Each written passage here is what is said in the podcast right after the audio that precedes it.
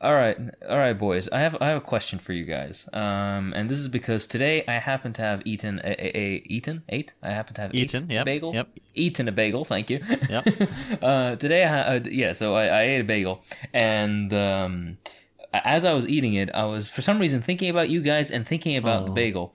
And I, for, when I imagined bagels before, because this is not a common type of food where I'm at, um, I always thought it was like a bun, but it has like the hole in the middle.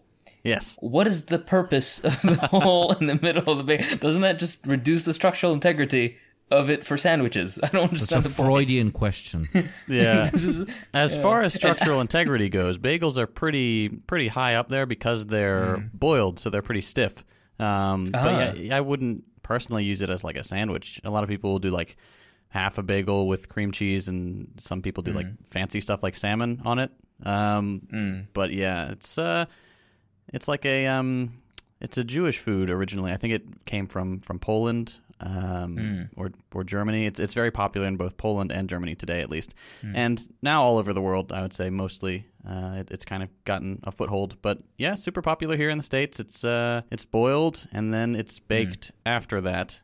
Um, so yeah, it's a pretty pretty rigid. Uh, I don't know, not a bun, like a roll, I guess. See, Yeah. yeah. this is the thing. Like the the, the difficulty in, categor- in categorization was actually. like, I don't want to say it made me angry, but it didn't. For some reason, it annoyed What me are while I was you? eating it. I was like, "The fuck is it? Why?" But yeah, um, and for sure, the the place I went, I went to like a semi trendy fucking sandwich place that made it, uh, and uh, they went full on like ethnic with it. There was like half veggies and like Oh, lots wow. of very seasoned chicken and um, other stuff. So it was like spilling out from the edges, and that's why I, I wondered this hole isn't making shit easier because shit falls through the hole as well as from the side. when you put something on the bagel, the hole no longer makes sense because it wasn't the hole created. And no, I'm not gonna make a dick and pussy joke. Wasn't it created to so you can put a shit ton of bagels on a stick and you can walk around the street and sell the bagels, right? But then if we're not putting it on a stick through the hole uh, and we're putting stuff on the bagel, you can no longer put it on the stick. So why do you keep the hole? Why not just use two different buns when you're creating your sandwich? Important questions. I think there's a there's a market here for holeless bagels, boys. I think we found it. so, so donate to the Patreon, and uh, you guys will get. Everybody will be sent a uh, Hakim, probably half rotten by the time it arrives to you, a holeless bagel, which is basically just a fucking bun. Sorry, you got to you guys say. Nah, nah, of course, I'm going to make this about capitalism, but if the free market actually worked properly, the bagel with a hole inside of it, used instead of a bun, would at this point be obsolete because you have less bread and it's very unpractical, etc., etc. But the market doesn't work that way, and just because it's a gimmick and you can feel like you're eating something uh, more high end than just something between two buns, it uh, it still exists. So the bagel debunks capitalism basically because it exists. Beautiful. All right, I looked go. it up, boys. I looked up why does a bagel have a hole, and it says the hole in the middle of the bagel allows it to have a larger surface area, making it easier to consistently cook the bagel all the way through. This is important Alright, because so bagel dough can be incredibly thick, which would make it difficult to know if the center was cooked completely if the hole was not there. I see. All right. This seems like something that could still be fixed with human ingenuity. This seems like. There are many, many other breads that are baked properly without holes. Um, that being said, I also had an interesting, uh, like not to bore people with my fucking patient stories, but this is the first time I've seen this, so I thought I would, you know, uh, inform the public. Uh, so a guy comes in uh, to the emergency ward um, for a, a nasty infection, basically. Uh, but he's like he's completely unaffected, but the, the- all the labs came back really fucked up. All the labs means all the results. The tests, yeah. Yeah, yeah, the, the the blood blood results exactly. Um, and uh, the when you uh, when I looked at his data, one of the things that was there was his weight, and it was like 130 kilos or something. And I was like, oh, okay, so he's a larger set gentleman. Um, and then when I met this dude, I th- he was built. I've, I mentioned this fucking this uh, statement before. He was built like a brick shit house. This was this dude was just muscle. There was I don't think there was even a human being there, right? um, but th- that that's not why uh, he was interesting. What was interesting is he tested positive for every single drug ever. This is like like let me let me just give you a short list of the things we thought that the machines had broken. We thought that there was something wrong, wow. um, but no, everything was fine. He tested positive for opioids. He tested positive for uh, meth. He tested, or amphetamine specifically. He tested positive for cocaine. He tested pe- positive for benzos. Um, he tested positive for like any name it. He tested positive for. It's the thing. I sent I sent actually a picture to a, a friend of mine, and the list is just like positive, positive, positive. It's like ten things. Come on, that has um, to be a um, mistake. And, what the fuck? And you say yeah, he no, looks no, super thought, fit. He looks like a massive fucking yeah. destroyer of worlds. He, yeah, turns out no, this guy he he is a, a long term abuser uh, of drugs. Uh, who claims to have been clean recently? By the way, these blood tests weren't the ones we did today. Uh, the the the drug tests. These are drug tests from a little while back, but you just see them in the list, uh, regardless. Um, and uh, he claims to have been clean for a while. I don't know. We didn't take new uh, uh, tests, but I just looked at it. I was like, okay, yeah, this is very, very interesting to see. But what was even more interesting is a dude who's such a chronic abuser of drugs is like he must be on steroids too. I mean, if he takes all the other stuff, yeah, he probably takes steroids. Why stop there? why stop there? I, I, wouldn't. I mean, fuck it yeah, but but other because otherwise there's it's a physical impossibility for him to like, unless short of like godlike genetics. Yeah. Fuck me, but yeah. Um, so that was a very interesting encounter. Um, Maybe he just yes. came after a very fucked up weekend. Maybe he like doesn't do it on the regular. Just yeah. like that specific no, no, no. weekend, it's, right it's after I need to go get my fucking blood results. yeah, does all of them at once. Like, let's see, let's see the face on the fucking uh, doctor. No, he knows that you actually got a podcast, so he doped himself yeah. up to go and talk to you, so that he can become a oh, story and forever be written in the annals of the program. Uh, it's this fucking show podcast. I mean, hey, well, I, I, hope I hope he was uh, he was happy. Um, so that's it. That's one. And number two, I think I mentioned this last time. I, I met an American. I had an American patient who was a consultant. I think I mentioned this in the last episode. Yeah, yeah. The guy who said, "Oh, yeah, crud." Yeah, he was like, "Oh crud," and uh, what's a um, son of a gun, shit like yeah, this. Yeah. yeah, yeah. So uh, other one, other than that, sadly, no, no, no other interesting uh, patients. I apologize. These are my two stories for today. I hope they've in, thoroughly enriched your your your fucking commutes to work or whatever people do when listening to this. Um, Thank you, Doctor Hakim. Actually, I just remembered a story. Welcome. You're like, welcome, my children. Uh, in the previous episode, I was in Greece. In this episode, I'm back in the country I'm, uh, I originally usually live in, and uh, on the border there was a massive wait time, basically mm. from cars of people that are coming back from vacation, and there was only one line that was opened. And some guy with, uh, you know, a very small head on his shoulders decided to cut uh, like over 30 people, over 30 cars, which is probably around mm. 100 people, and go to the front of the line. Some idiot in the front of the line actually let him cut in. And after uh-huh. everyone saw that, people started to do what? Lose Number one, lose their shit because of the injustice, or number two, try to cut the line as well and everybody was uh. tolerating one, two, three cars when they started slowly moving into the right lane and then driving all the way down in order to potentially cut in front until one mm. very, very short, very chubby, very aggressive, bold, uh, uh, I believe he was Romanian man, exited his car and literally stood in front of like 20 vehicles. It was a Tiananmen Square, uh, but on Greece boulder type of fucking situation. And when uh, when a lot of other people saw that they were very inspired. They obviously got out mm. of their cars. Then people started, uh, the ones that were trying to cut started getting out of their cars. And this became like a mini uh, fight between 50, 60 year old versions of their respective countries. There were Serbs there, there were Romanians there, there were Greeks there, there were Germans there, there were Brits there. Everybody shouting in their own language, and it's especially beautiful when you understand most of them. And they're like, this shit is pretty ingenious. Up until you know the first guy tried to tried to punch the second guy. I believe it was a German gentleman trying to okay. punch a younger younger Greek dude. The Greek dude just mm. moved out of the way and looked him right in the face, like, "What the fuck are you trying to do?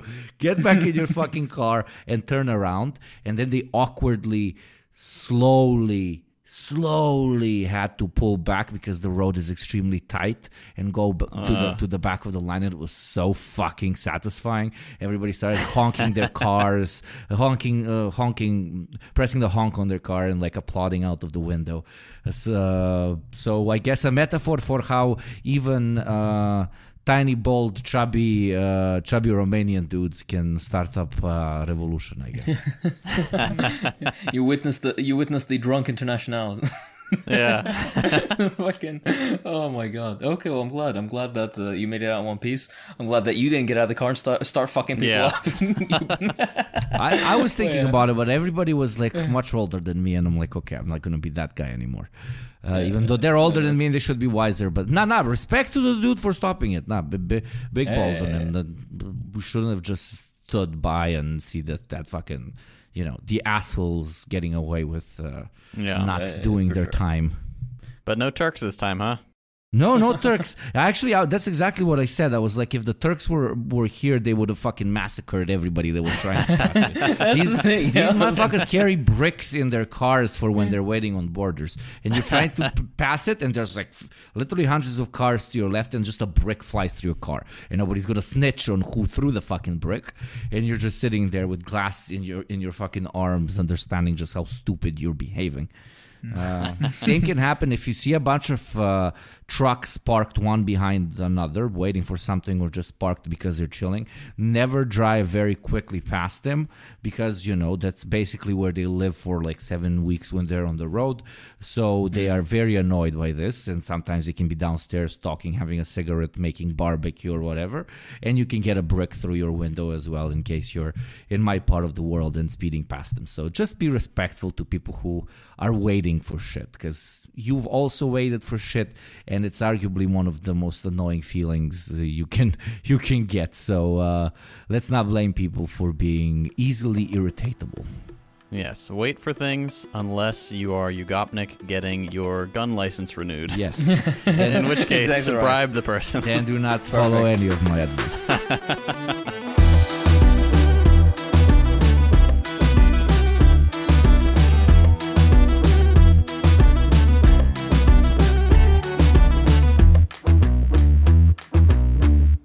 everybody, and welcome back to the Deprogram. Today, we're going to be doing something a bit lighter. Uh, we've had the two episodes which were very theory heavy. It was a lot of quotes. It was uh, a little bit boring, maybe. Hopefully not. Uh, a lot of you did seem to enjoy it. Um, but uh, we thought maybe today we can do something slightly more uh, relaxed, something more chill, uh, maybe a little bit more funny. Let's hope. Anyways, um, today's uh, topic at hand is in uh, what's it called? An iceberg. If if you're on, if you're not aware what that is, it's basically um, a bunch of things that get increasingly more uh, increasingly more uh, obscure as you go down the tiers. Um, at the very top level, there's you know stuff that more people know about. The deeper you go, the more you know. Uh, yeah, obscure basically. The, the the ideas or subjects or topics are. Um, this is something I covered in a recent video actually, but I, I did the only the lowest tier. Today we're going to be going through the top tiers because there's a lot to talk about, and um, I think for a lot of people there's some stuff they didn't know. Uh, so we can just chat shit about that. Anything to add, boys? No, I um, didn't know what this was for the longest time. I kept seeing it on Twitter. I'm like, what are these people? Why are there these words on this iceberg? What, what does this mean? um, so thank you for explaining it to, to Boomer me. All right, um, um, nothing, nothing but love for Boomer JT. Uh, now, please bring more fucking graham crackers or whatever the fuck. are, are graham crackers? uh, Wait, are these saltine crackers? What's the difference? I don't know what the So- fucking difference is. Big difference. Uh, saltine Okay. cracker is like a, it's just a, pl- a very plain cracker with a little bit of salt on top. But it has salt, right? We finally have Yes. to. Okay, that's fucking salt. I got in a fight with an American in Greece over this shit, so it has salt. Okay. yes. Yeah, it's got some little little salt crystals on it. Usually, I'm sure there are some off brands that don't, but saltines do have salt. Okay. um, Jesus. Okay. the, let's see, what was the other one? Graham crackers. Yeah, graham crackers are like it's sweet. Um, it's like You fucking Americans! Why? it's a fucking cracker. It's supposed to be savory. Okay, you know what? Uh, okay, fine, fine, fine. it- it's probably you'd call I don't know the the Brits would probably call it a biscuit. I don't know. It's like it's yeah, it's a sweet bread thing. Yeah. Graham. Oh, it's a Graham, not a gram. Uh huh. Okay. Yeah, yeah. Uh, I yeah. Sweet flavored cracker made with graham flour. Uh huh. So it's a special type of flour too. All right. I didn't know that. That is news. to me. Usually honey or cinnamon flavored, and is used as an ingredient in other food. This, this, no, I'm not gonna lie. This looks like some fucking Great Depression shit. This- hold on, I'm just. they're gonna, pretty good. Uh huh. Sylvester Graham was the one who uh, part of the temperance movement. Okay, all right. So semi-based. All right, beautiful. And it's used to make moon pies. the fuck is a moon pie? is an American confection popular across the United States. It consists of two round graham cookies with marshmallow filling. Oh my lord. Oh, it's fucking. It's dipped in shit too. Of course it is. Dipped in chocolate. Thank you very much. I think Alright, okay. Oh yes. that sounds yes, like a s'more. right. Yeah. Yeah. Uh, Why are they called moon I- pies? Yeah, that, that's. I, I was just gonna ask. Isn't that just basically a fucking s'more? Um, Yeah. We have alright. to get to the bottom of this. Yeah, well, there was a national, uh, excuse me, a national biscuit company that was shortened to Nabisco, which is kind of cute. Um, Mm-hmm. Well, which is now fucking owned by Mondelez. Of course, it is fucking capitalism. Uh, anyways, okay, let's let's get back to it. Oh, hold on, hold on. It was considered. Oh, listen, listen to this. Uh, the the guy, the Sylvester Graham, he believed that minimizing pleasure and stimulant, stimulation of all kinds, including the prevention of masturbation, coupled with a vegetarian diet anchored by bread made from wheat coarsely ground at home, was how God intended people to live, and that following and that following this natural law would keep people healthy. His preaching was taken uh, taken up widely in the midst of the 1829 to 1851 cholera pandemic. That's a, a lengthy period. Jesus Christ. Yeah. Okay, yeah, it was a global thing. All right then. Okay, um, that's enough about fucking graham crackers. Uh, back to the topic at hand, the stupid iceberg. um, the the very first entry uh, into this is one that's just titled "Anarchists Sparked World War, World War One." Excuse me, I can't fucking speak today. If I'm a bit slower today, I'm co- coming off a fucking night shift. I haven't slept at all, so excuse me. Excuse me if I slur my words a bit more.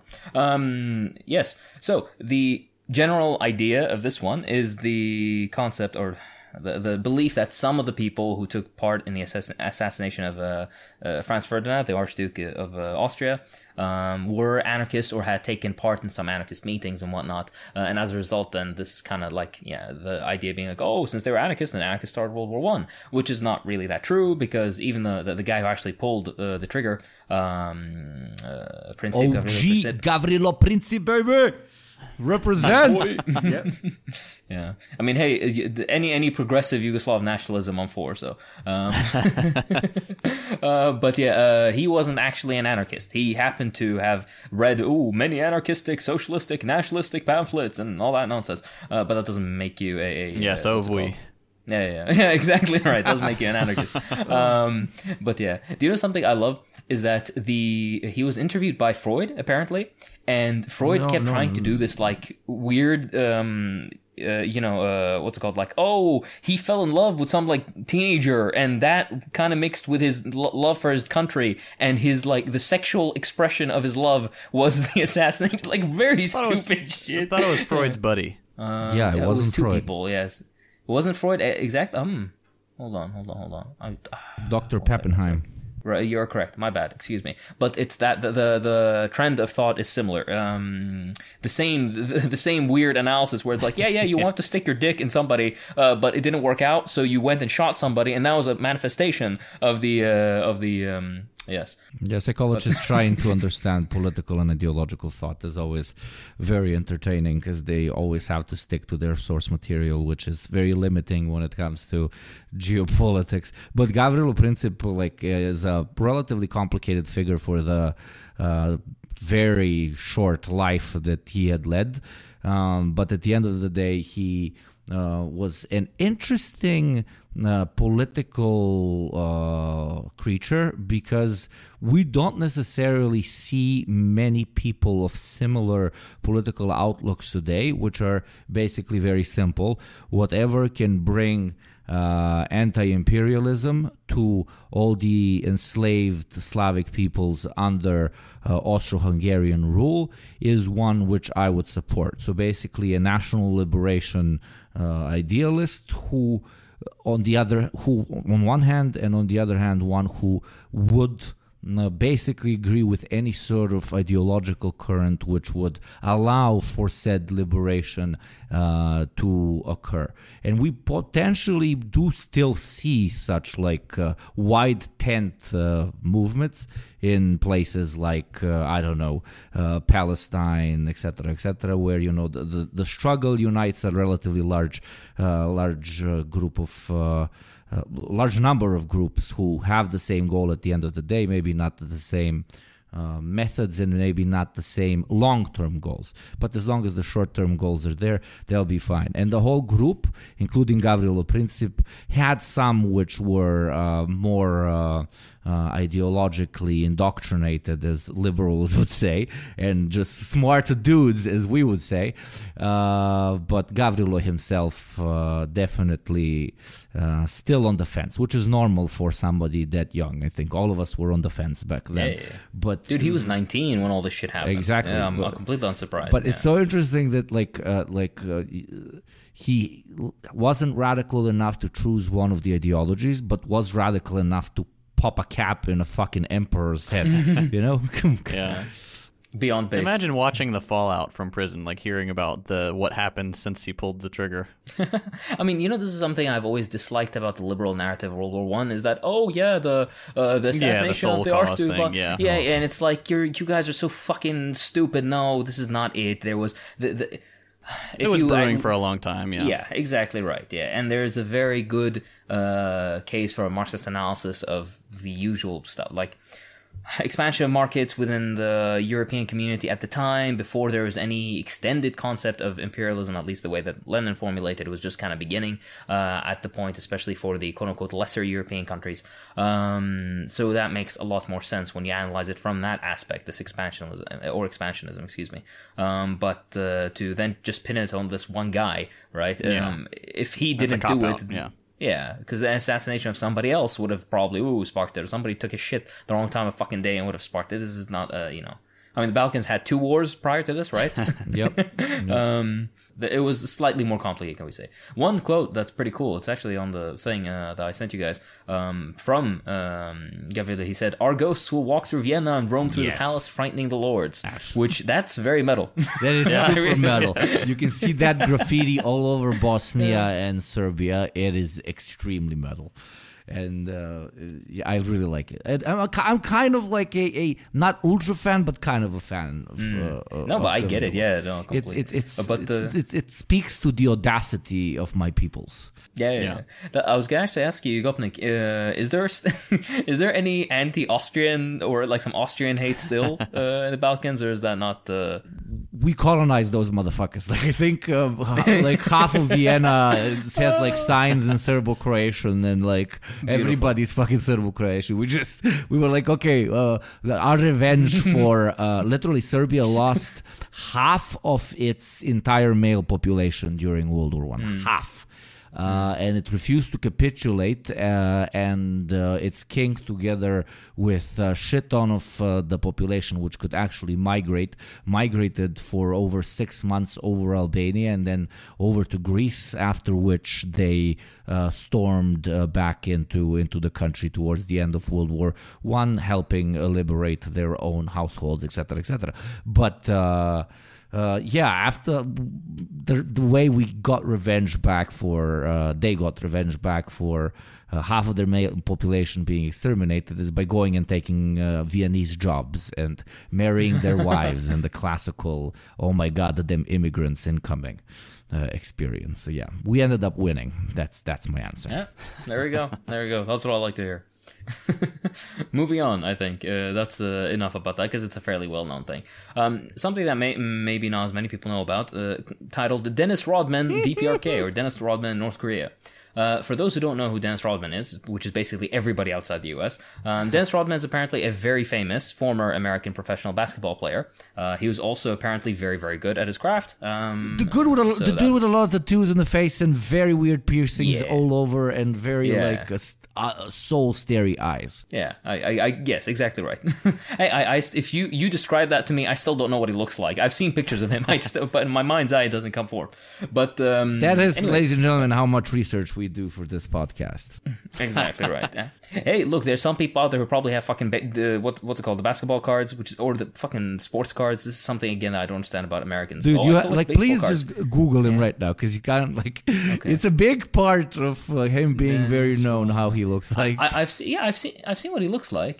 okay, there now you. I mean, he looks like a he, he looks like a yeah, he looks cool. I Yeah, he looks very cool. uh-huh. I- he looks very cool. But like some of the outfits His- are like next fucking level. But okay. well, Yeah, yeah, yeah. I was just gonna say no. There's a, apparently recently he did some photo shoot. He has some fucking he has orange hair and he has like Yeah. some yeah man the the the it, I, I respect it. Yeah, yeah, but Respect the know, drip. Respect the drip. I respect the piercings as well. Now he wears a lot less of them, I guess. But it used to be, I don't know, like twenty of them on on his face. Very distinct look for the two thousands. A fucking icon. That's what I say. Yeah, yeah, yeah.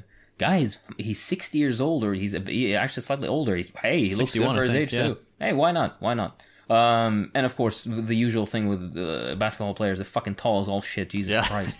yeah. um, but hey, good for him. Anyways, my point being, he was good uh, for uh, at his job and all that. How he came into the the you know international stage, uh, especially politically, was um, his uh, relation to uh, North Korea, DPRK, and specifically to Kim Jong Un, who is the current leader um, of the uh, DPRK. Uh, he's made several visits prior. I think the first one was in 2013 or so, um, where it was basically like some sports exhibition stuff, basketball stuff. Um, and then when he came by to the DPRK, uh, it turns out that Kim Jong Un is a very big basketball fan, and he enjoys watching it, and he's even played it uh, previously in his youth. Um, so they kind of meet up, and then they, I guess, just chat, chat shit, which is very interesting. to you know something? I, I, again, most people don't realize Kim Jong uh, Kim Jong Un is very young. This guy's bo- uh, born, I think, eighty. Yeah, he's born eighty three. Yeah, he's a millennial. Yeah. Um, yeah, exactly right. He's 39 years old. Um, so, and 2013, um, yeah, that was nearly 10 years ago. Yeah, my God, this guy was in his fucking, uh, he, yeah, he was a young dude. So I can imagine how, you know, aside from the, the, the complexities and the stress of running uh, a country that's sanctioned by the number one uh, military uh, power in the world, um, he must probably be a fun guy to, to chat with. Uh, anyways, so Dennis Rodman, he goes over to the D- DPRK, he meets up with him, uh, and afterwards, after some discuss- discussions, he says, "Oh yeah, uh, Kim Jong Un, he's a friend for life now. He's just a cool, he's a jolly old guy," uh, which we on the program also agree with. Um, um, you know something I like about this thing because he went back and forth with the visits several times, um, and uh, every single time he's went uh, went and came back, he always drops a comment where he's like, "Hey, yeah, Obama should give him a call," Yeah, or like, yeah. "Oh, you know what? like, yeah, the president should, yeah, you you should like send a text or something. You should kind of like You guys need to try to cool yeah. down with it." Yeah, exactly. Look, he doesn't like. Which- he he obviously likes black dudes, may Obama, and you like also like uh, basketball. Obama, come on, hit him up, hit him up. That's like half of his comments. no, yeah, yeah. Do you know something that's also fairly chill with this guy? Uh, is uh, because the the American government realized that um, uh, Kim Jong Un likes him, uh, or you know is a fan of basketball, whatever. He became kind of like a goodwill ambassador for the U.S. and he went over to negotiate two times, also for uh, a bunch of dumb fuck Americans that go over to DPRK and do stupid shit. Either they steal stuff or they, you know, they're like, oh, uh, North Koreans don't know about Jesus. Here, fucking Bibles for everyone, despite the fact that there's there's even a Christian uh, party in the what's it called um, uh, in the uh, United Front uh, coalition uh, that uh, is in the D- DPRK. So yes, there are churches. People know about fucking right. The people know what a Bible is. Um, and there also there's this one guy, uh, a guy named Kenneth Bae, who went over there trying to specifically specifically set up some sort of like base of operations to overthrow the government, the, Yeah. uh, the North Korean government. And this guy, who was then imprisoned, um, for by the way, by the way, if you're to do this in the U.S., you're gonna be, yeah, you're done for. You're never seeing a fucking uh, light of day again, right? This guy was imprisoned for 15 years uh, in the DPRK. Um, afterwards, he would have been released, obviously. Um, but uh, when Dennis Rodman went over, he negotiated and got him released like the next year or something. Yeah. Um, which, by the way, is a very lenient sentence for what a piece of shit that person was. Yes, and he did it for somebody else too. Um, something that I like also, there's a quote from Rodman about this where he says, My mission is to break the ice between hostile countries. Why it's been left to me to smooth things over, I don't know. That's such a fucking.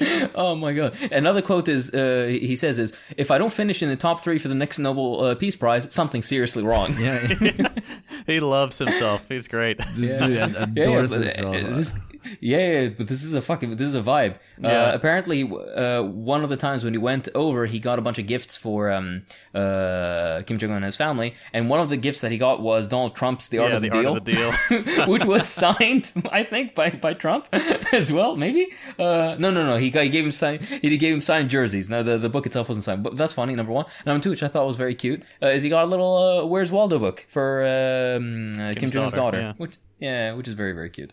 Uh, and he's apparently like you know gone back and forth uh, a few more times, and uh, a few people have been like, "Oh, he's he must be a CIA agent. He must be this or that," uh, and the American government has neither confirmed nor denied. So uh, yeah, that's up to That's their guys. specialty. Yeah. This dude, like two days ago, was like, uh, uh, "Send me to Russia. I'm gonna save the basketball chick. I'm gonna bring her back." I guess he's really leaning into his uh, world-saving uh, personality that he's building up. But yeah, it's interesting. Like no, maybe like the ego egomania shit comes out of the fact that you know uh, everybody's telling you constantly that there's no talking to these uh, savage peoples of the North Korean plains, and then you go and obviously yes, because you're a superstar, but you get to interact with the leader of the country, and uh, you know he he treats you relatively well. So you then tell yourself, man, all these fucking presidents and diplomats, they don't know what the fuck they're doing. I I, I can throw a fucking ball around and I'm helping do more for international relations with the state than everybody else combined. Which, when I'm saying that, I'm not making fun of Dennis. I'm making fun of everybody. I mean, if the, if this dude can relatively stabilize the whole situation, uh, not stabilize the situation, but if he can get a conversation going, Yeah. that means that uh, professional politicians are actively being passive when it comes to starting the conversation on North Korean to West relations. I like that. Yeah, Actively being passive. Nice. Hey, but no, that that is a thing. If, if there's anything the U.S. government is good at doing, it's Oh, absolutely. being Yeah. Trying to look like they're doing something while absolutely not doing anything. That's Such a their sub. that's their bread and butter. Such as subs, being a sub is okay. Don't don't Yeah. take, take on out of my mouth. Um, I should know. Yeah.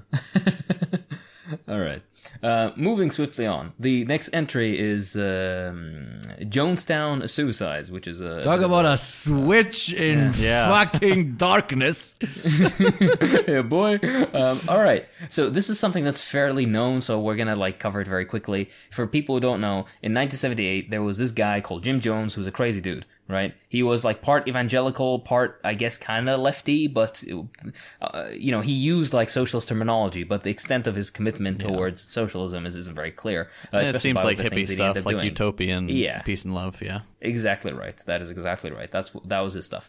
Um, basically, what he wanted to do was he wanted to create some fucking commune and just have a bunch of people living there, man, and fucking you know, uh, uh, growing pot and and then uh, living some like yeah communal fucking everybody helps everybody existence. Um, exactly like JT said, the utopian garbage. Um, but in I think it was yeah 1978. Um, he was or 1977 or so, he was being investigated by the U.S. for whatever reason, um, or at least he was paranoid of being investigated, even though there was an investigation going on. And he decided to pack up his bags and with uh, some of his followers and go to Guyana, uh, in which he kind of like t- took a plot of land and just named it Jonestown after himself, which is very, very, you know, very.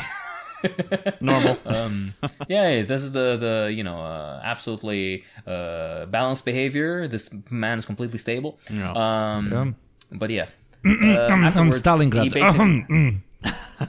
you know, actually, Leningrad.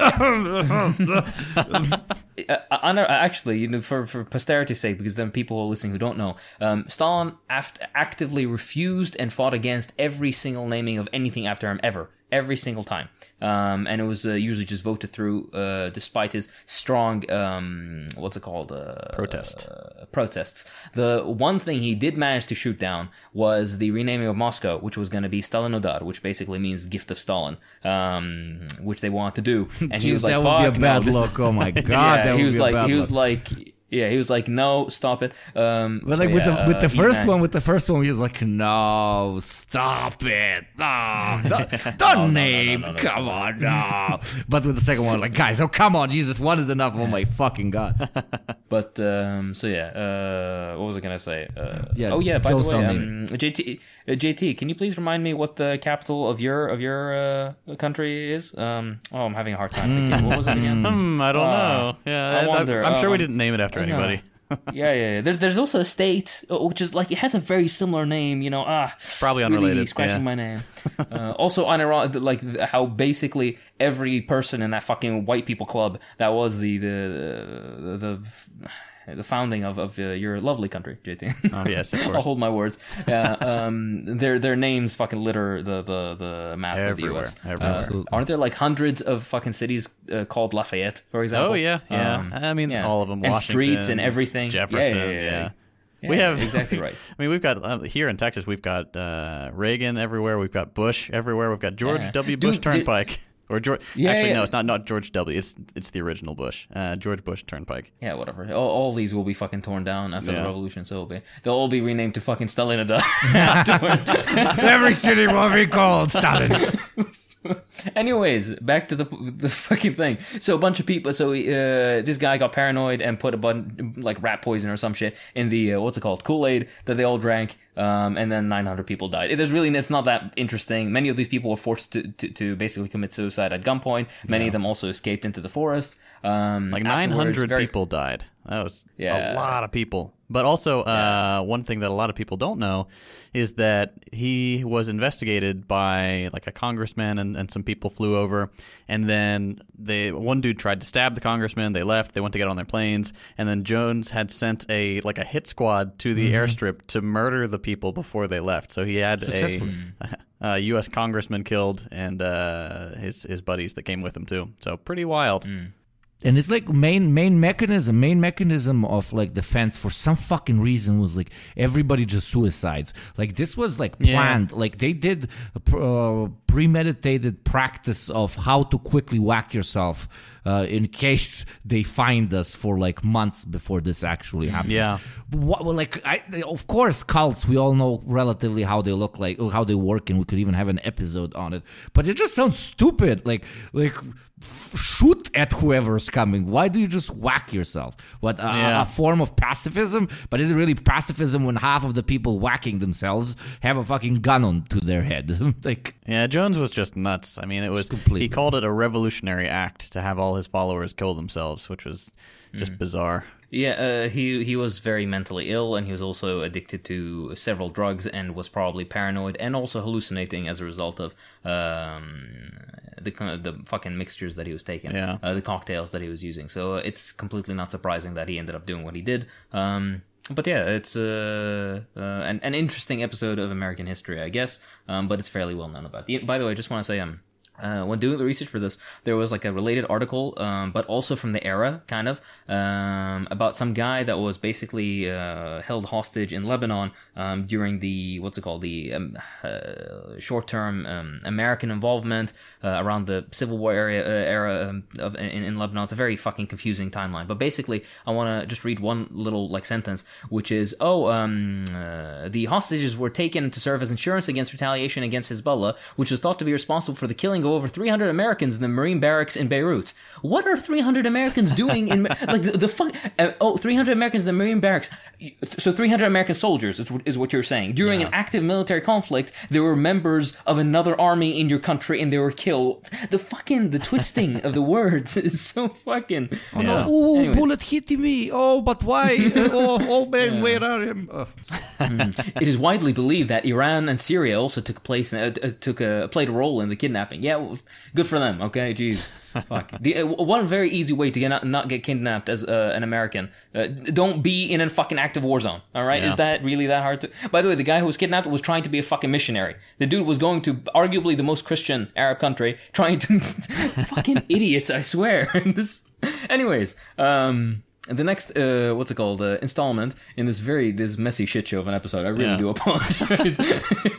is is is ah these people fucking love it. It's fine. Is McCarthyism? I'm sure everybody knows what McCarthyism is, but I'm just gonna give a very quick rundown. It is uh, basically accusations of uh, people who are being oh they're subversives, they're uh, they've committed treason against the United States, blah blah. Blah.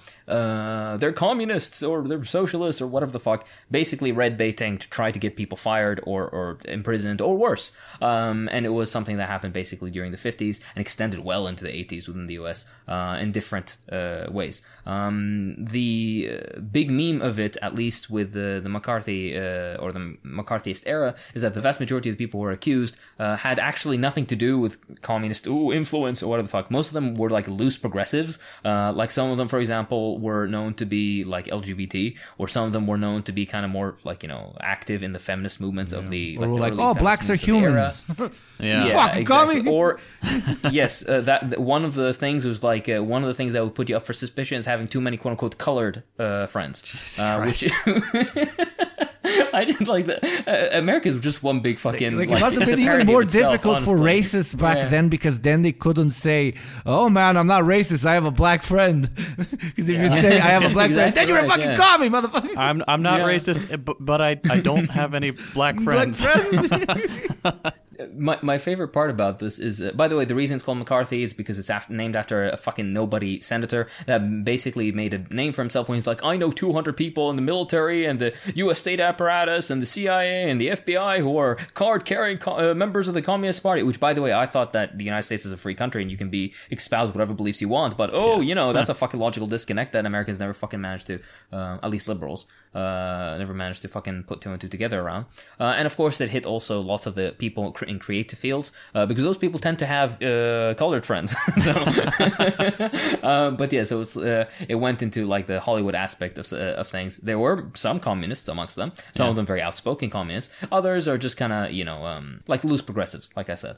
Um, there are a bunch of people also who are just kind of like accused of being communists because they couldn't do a better job of like terrorizing um, third world countries. Yeah. Um, so they're like low level people in um, what's it called? Uh, certain military organizations within U- in the U.S. who are like, oh, you lost China uh, because Mao's millions of fucking you know like the the communist uh, movement uh, in, in in China and the millions of people that subscribe to uh, the ideology uh, ideology and joined the um, uh, Chinese Liberation, the People's Liberation Army, uh, and all that kind of stuff. Uh, all these people, you just no no, it's, it's the one American guy that couldn't keep you know uh, keep uh, fucking what's it called. Yeah.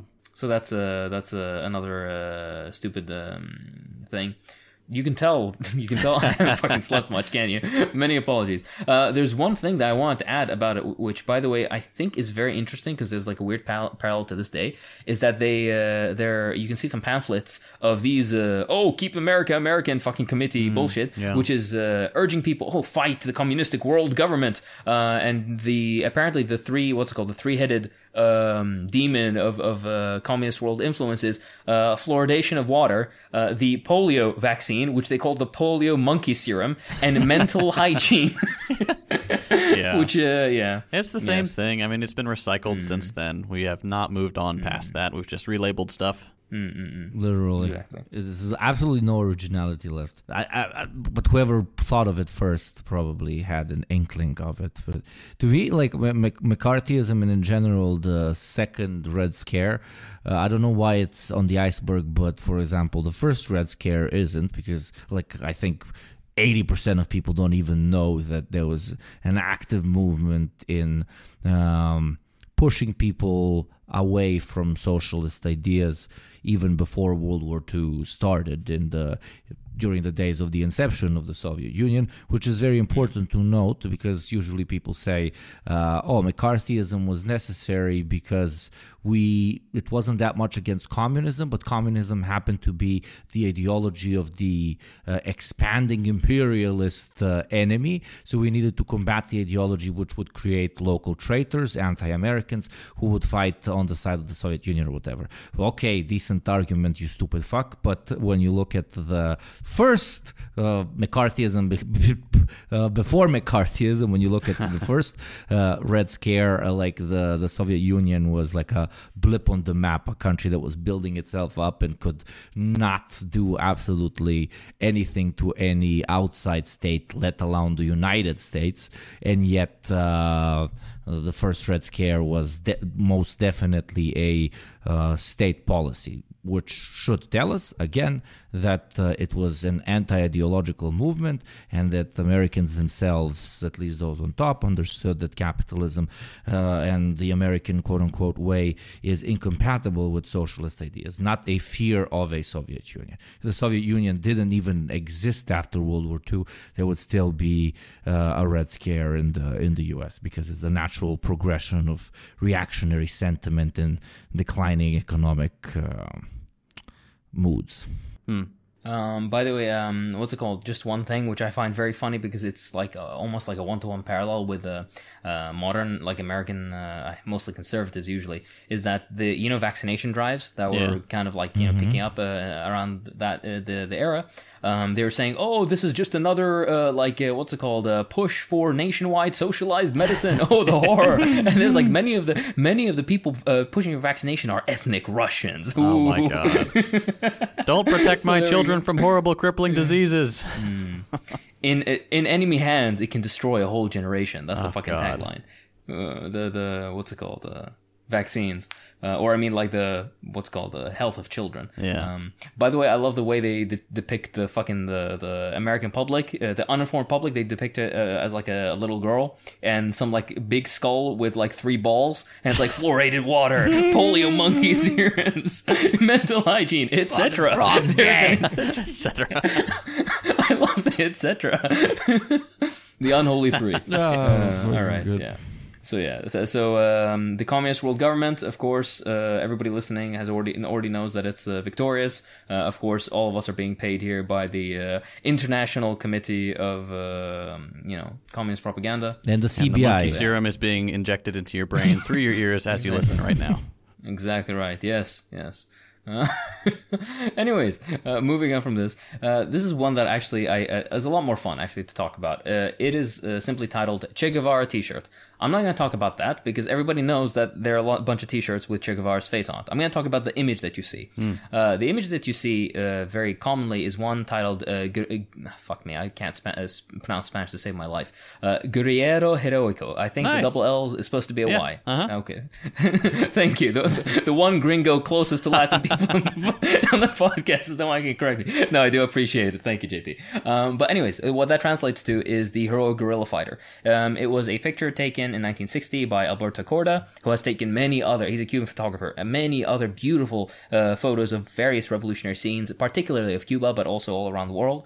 Um, and it was a picture that was taken as a result of the, um, the, the, what's it called?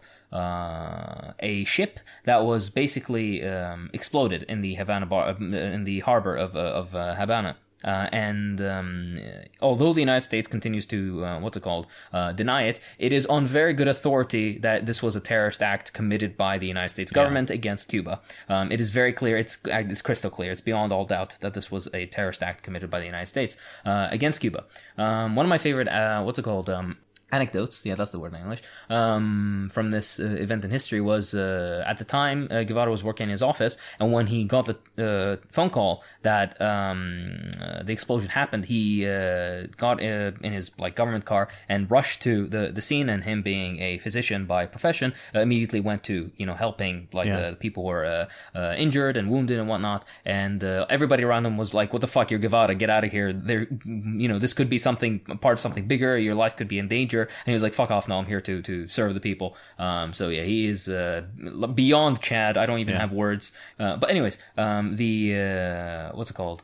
Um, one of my favorite anecdotes, also him helping, was uh, at one point he went onto the burning ship itself to help people off, who or to, to help um, uh, with the what's it called, uh, to, to help tend to the wounded who happened to be uh, in the area because of the fucking explosion. You understand what I'm trying to say? Yeah. So again, double the amount of chat. Um, anyways, uh, the uh, photo has basically been um, reproduced millions of times, if not even more. Um, and there are murals in basically every fucking city on Earth um, of uh, Guevara of this particular image, uh, including all over Cuba. And my favorite part as well is um, since he was short, martyred like not very long after this, um, that's kind of solidified this image as the one of you know this youthful, um, hopefully theoretically educated uh, rebellion against you know imperialism, and capitalism, so uh, and so on, um, which is uh, yeah uh, absolutely beautiful. It's even the tricontinental um, what's called um, uh, poster, the tricontinental con- conference posters, which was I think a year after he died. Uh, it was this image yeah, absolutely uh, amazing. Uh, there's a fair, there's several books actually. T- um, categor, uh, not categor, categorizing. That's the term, uh, or documenting the the use of the image and how it's shifted across time, and whatnot, by uh, Michael Casey, which you can check out. Um, but yeah, that that's just a very very um, inspiring photo Um, and uh, of course, it was uh, put out without any fucking copyright uh, because, um, and I quote uh, Castro, uh, it is a bourgeois um, fantasy or something, or bourgeois invention. He said something like that um, about copyright, which is uh, also beyond based. Yeah. Um, And because of that, it is the most widely reprinted image in history, apparently. And some people have said that's the most famous or most recognizable uh, photo ever taken, which is really cool. I think, Uh, you know, because any way a person can can learn about Guevara and and the history of revolutionary struggle is a good thing. So whether that's from a T-shirt or a novelty mug or whatever they find that image on, that's a, that's a foot in the door. It is, but it's also a representation of the commodification of struggle Absolutely, yeah, and yeah, blah yeah. blah blah blah. You know what I'm going to say. Of course, actually, it was um, there the was a. TV show. Yeah. There was a oh, what was it? There was a sitcom. you know, Yeah, what and some guy walks in and some bitch reacts. Oh my god, you know, he he killed my dog and ate my fucking children. and Yeah. fucked my couch, and took a the shit on my takes the shirt off and desk. stomps on it. Yeah, yeah, it's fucking my God. Very transparent, but very funny. yeah. Also, by the way, uh, the, the uh, what what color were the people who were acting that? Oh yes, very very white, mm, very very white Cuban uh, immigrant descendants. I wonder why. I wonder what what what exactly did your family own before? Oh, people. uh huh. Okay, that must be why. but yeah, also uh, there's a, whole- a whole lot of fucking bullshit around the the image, which was tried they tried to twist it, uh, where they would use the image and then they would put uh, the text on top of it that says um, the largest um, what's it called um, the world's largest jail, and implying that Cuba as an entire nation is just one large prison, uh, which is hilarious coming from the country that actually has the largest runs the prison, prison. population. yeah. But uh, yeah, it's a great image. He's a great person. We should do a fucking Guevara episode. We should. I would love to. Yeah. I would love to. Um, but yeah. All right, uh, let's go a bit deeper. Um, I don't know. I, at first, I was like, "Oh, we're not gonna have, we're not gonna get through all these fucking." Uh, I mean, I'm, at first, I thought we're gonna run out of the fucking tiers very quickly. We're not even out of the fucking first tier. Yeah. Um, we're just now entering the second tier, so we're gonna like you know uh, hurry up a bit, I guess.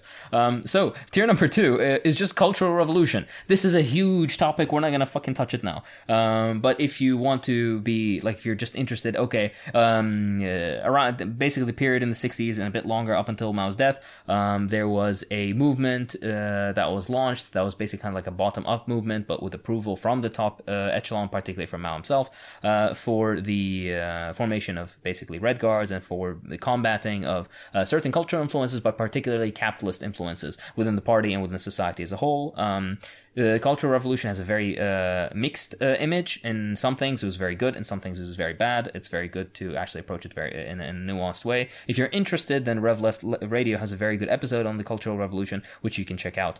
Otherwise, we will probably down the line make a like you know a, a, a deep dive into it ourselves. But yeah, uh, interesting episode in Chinese history. Uh, by the way, whenever you read about it, they're going like, "Oh, 300 billion gorillion zillion fucking people dead," and I'm like, uh, again, uh, do we have to do this shit every time? Yes. Right. If you if you yeah, exactly if you're interested just for the TLDR, basically what they do, which is what they always do with socialist countries for no reason, is they take people who weren't ever born, basically like the, the they extrapolate um, fertility rates, and even though if there's any po- point of hardship, if it's revolution or reduced like grain outputs or something or famine or whatever the fuck, uh, people don't have as many kids, right? But they still the the people who like you know uh, count these numbers, um, they basically extrapolate from pre um, uh, like famine, for example, uh, fertility rates, and be like, oh, um, there there were supposed to be 40 million people born uh, between the in these 20 years, but only like 10 million people were born. That means 30 million people died, despite the fact that those 30 million people were never conceived, let alone birthed and then Yeah. killed. So um, yeah, this is uh, the usual fucking bullshit. There's a very good. Uh, uh, monthly review article uh, titled "Did Mao Really Kill Millions? If you're interested in, it's like fucking forty pages, and it goes into all the statistics of it. But it's interesting, yeah. Um, just so you know, it's it, it takes five seconds to tell a lie, and it takes fucking a forty page Yeah, yeah, article exactly to debunk the bullshit. Yeah. yeah. But yeah. All right. Moving on. The next one is called Mandela effect. Now, I think most people know what the Mandela effect uh, as a term is. It's basically like a false memory. Um, it's when one person recalls something that didn't ever happen or recalls it differently from what actually happened. And Mandela effect is supposed to be uh, the idea that, oh, many people remember uh, something. Yeah. Um, and the way they use this is so fucking. The way they, they, they try to rationalize, like, oh, that means we can see into pa- paranormal areas and, and parallel universes. No, you're a dumb fuck, all right? Berenstein versus Berenstain Bears is is very easy to fucking mix up. None of you are familiar with German, and you were watching the show when you're fucking four years old. No wonder you confused an E for an A. You dumb fuck. But the the reason it's called the Mandela effect is because one uh, some stupid fucking I don't know what's her name um. Uh, uh, journalist slash researcher uh, basically seemed to have uh, she claimed that uh, she had very vivid and detailed memories of uh, Nelson Mandela dying in prison in the 80s despite the fact that he didn't die in, in prison in the 80s he died in 2013 or so uh, and he's been by the by the way thoroughly sanitized by the fucking liberal bullshit despite the fact Yeah. that he was a radical Marxist which everybody seems to forget for some reason and he was also advocated for armed rebellion. He was part of a communist uh, party etc etc so you know uh, the the um, uh, what's it called? Uh, Whitewashing. the, the the the bullshit whitewashing is always so annoying. That's why I urge everybody to read uh, what's it called? Uh, State in the Revolution, um, in which Lenin goes on, on his little tirade about how you know Marxist thinkers are like then sanitized and, and canonized and then completely uh, have their radical message completely diluted to make them acceptable for a uh, liberal mainstream. But anyways, so she says that she remembered him dying in prison, and then uh, like twenty other people are like, "Oh, I think I remember something like that too," um, and that's yeah, it was termed that way. Um, Yes. By the way, this lady was like, "Oh, perhaps thousands have uh, remembered the same thing, despite the fact that she never did any like Study. like Yeah. surveys or something." Yeah, she was just like, "Ah, you know what? What's a believable uh, believable number?" Um, Nobody can tell alright. me that the fucking Monopoly guy didn't have a fucking monocle. I don't give a fuck how unscientific the Mandela effect is. The Monopoly guy had a fucking monocle. Now you're Wait, telling me it He never. doesn't? Yeah, he doesn't. Monopoly guy. I'm looking this up. I love how ev- anytime anybody uh, what's it called uh, types something out, the Yeah, first yeah. thing that comes out of the mouth is the phonetic. yeah. I love that. So This cute. is bullshit. I don't believe it. Absolutely. You Yeah, see, this Hakim, you will have no. enemies. This No, is the first yeah, step. yeah, There's one. Hey, internal, one. internal, the, the, the program debate. The Mandela effect the exists. party. it is true. We are being lied to. For some reason, Oh my the God. supreme world government is altering tiny things on Excuse me, the- the on, on game boxes and, and on the- and the on vaccines. cereal boxes and like they made the Mona Lisa smile instead of be serious in the picture. Which, by the way, dude. I don't. she's serious. She's smiling in the picture. She's not serious. Like the Mona Lisa. I always It's a soft Yeah, in but my it's, head. a, it, it's it's it's, It's a, a, white like- people smile. You know, it's, yeah, it's the a little waiter smile. Like, yeah. yeah, yeah. It's like oh, like can I get the check? Like mm, you know, it's like one of those. Um, which is the weirdest thing, by the way. Only in the the only uh, what's it called? Uh, only uh, you know, actually, uh, maybe it's not fair to say only Americans do this. Probably a lot of like Western Europeans also do this. Uh, but only people of that particular heritage will come to your country, usually as soldiers, um, and then when they see you, they'll do the waiter smile, or no, the the, the, the asking for a waiter smile. You know when you, you Yeah. kind of like roll your lips into your teeth. You know exactly what I'm talking about. It's like, motherfucker, how are you uncomfortable in this situation? How you're in my fucking country? Leave. You can get the fuck out of here. in fact, that's your long. Oh my lord. Anyways, That's so funny. Um, oh jeez. But uh, oh fuck, my audio peaked. I'm many apologies, JT. Um, but uh, what was I gonna say? Yeah, the fucking Monopoly guy. No, you just assume oh, rich bu- bourgeois-looking fucking cartoon characters should have a fucking monocle, right? It's it's an assumption that's being Yeah. It's class You have a consciousness. scheme- It's not uh, you have a scheme. Mandela for- effect. Suck my dick. All right. See, there you go. See, you you you you, you uh, tied it all up Yeah, beautifully. but if, All right, we, if we say fucking thing. Mandela effect, the Mandela effect is when you're confused about remembering things that are very similar uh, in a different way than what they really are. If that is the definition of the Mandela effect, then okay, it happens because you know we don't have enough capacity to remember everything in 100% uh, detail. But if the the idea that somebody's going around and altering these tiny things Yeah, is, yeah, yeah. is mental. We have, I mean, we have a objectively terrible memory. Like there was the the study about like uh, you see a car driving by and it was like in a crash, and then you had to look away real quick. All right, what color was the car that crashed? And like no one got it right. Like Yeah, that flash just shows. memory is inc- yeah is incredibly unreliable. In fact, all memory is dog shit. Um, vast majority of the memories that you have are basically basically constructed from monoperceptions of bullshit, right? Yeah, yeah. Um, the, the the research into this is like uh, beyond the what's it called? Fuck, my English is failing me. You know what I mean? They did a lot of research on cats recently, super switching topic, but on cats' brains recently. Oh, yeah? And to all you dog loving motherfuckers, cats absolutely do like their owner. They can remember who Obviously, their yeah. owner is. They have their own name. They understand when objects are moved around in a space. They don't think, you know, this box disappeared only because it's not where it previously found it. yes. yes, they have object permanence. Bravo, and they uh, and they can absolutely be taught to uh, follow strict uh, disciplinary actions, uh, but they just need to be taught in a different way than uh, than a suck up dog would uh, would need to be taught through. based beyond based. Cat team, motherfucker. Actually, uh, Hakim, cat person or dog person?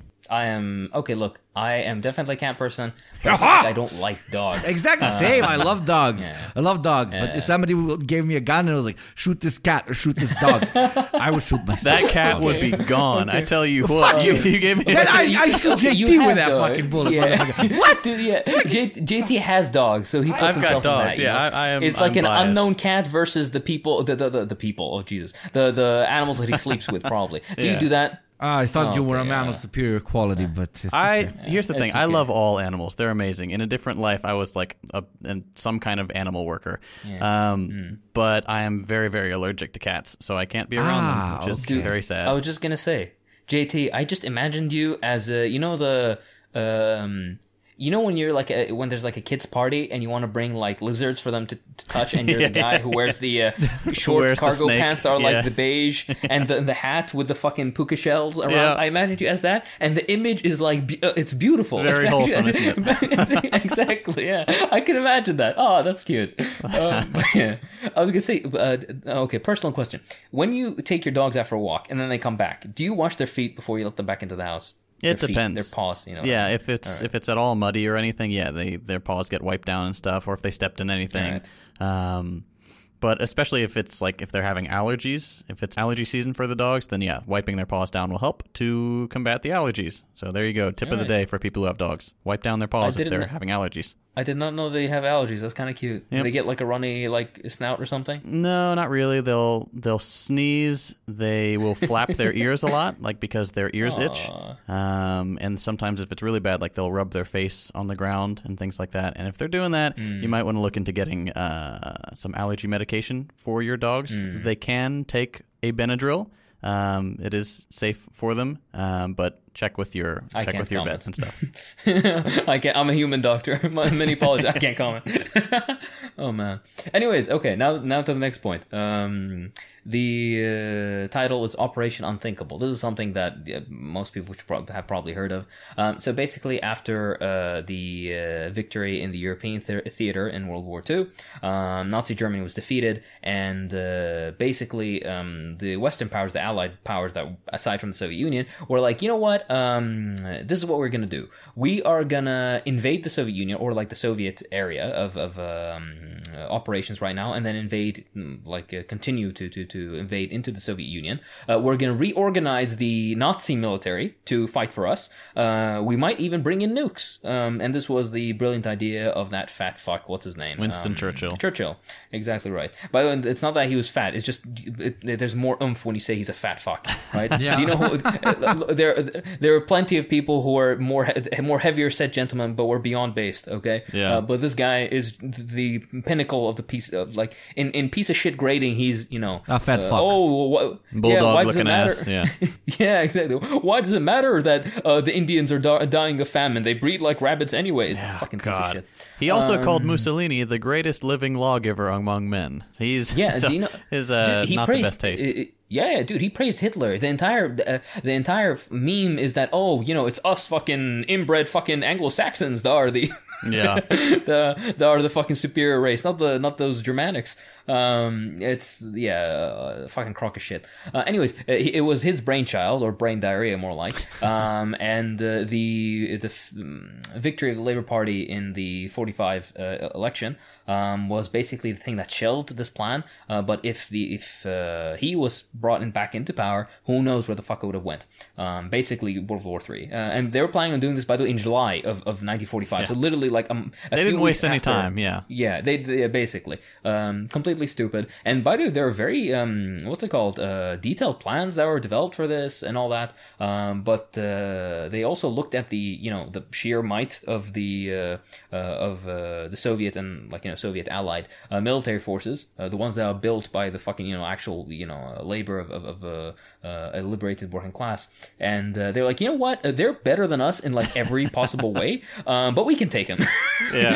and then, and when you look at like the actual like numbers of it, the only thing that the Allied forces had more than the Soviets was strategic aircraft. Um, not even total aircraft, by the way, just uh, several strategic aircraft models that they had more. But when it comes to basically everything else, um, they you know were dog shit in comparison. And also with troop morale and also uh, what's it called, um, troop experience, uh, they were not doing much better in that regard either. Uh, my favorite part of all this is. Um, Big Dick Zhukov, who was the uh, again, this is another side tangent, but um, one of the greatest crimes of World War II history is the uh, complete uh, erasure of the uh, efforts of the Soviet Union, uh, the Soviet uh, military, like the Red Army, and particularly all the amazing uh, generals uh, and, ta- and and strategists and tacticians that took part in this. I'm talking about Zhukov and Rokossovsky and all these other amazing um, people who basically have been scrubbed out of history just because you know the fucking the Americans want all the you know the glory to themselves, despite the fact that the United States, for the most part, did very little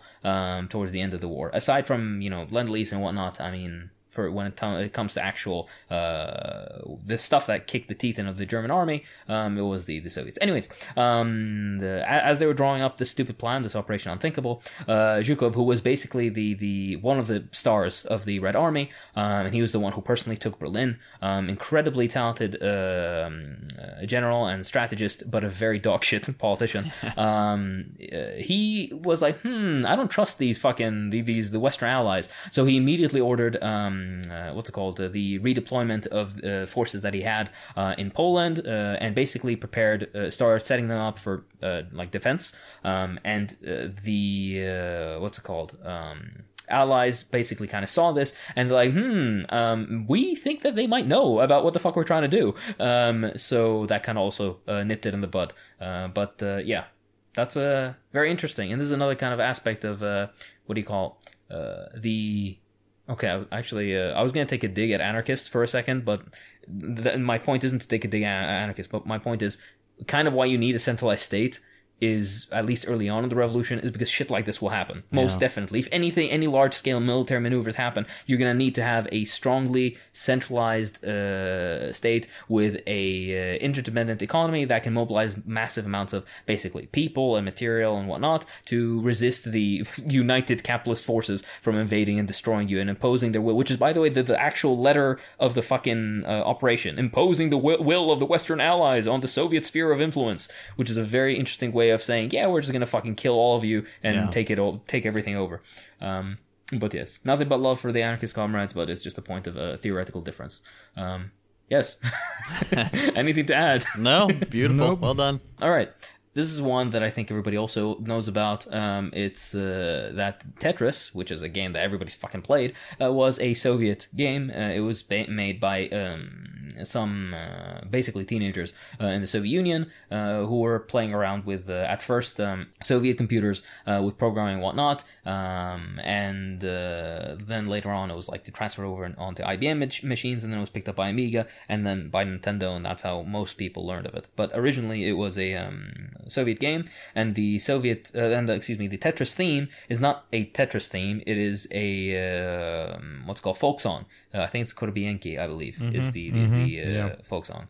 Um, the da, da, da, da, da, da, yeah, that. Yeah.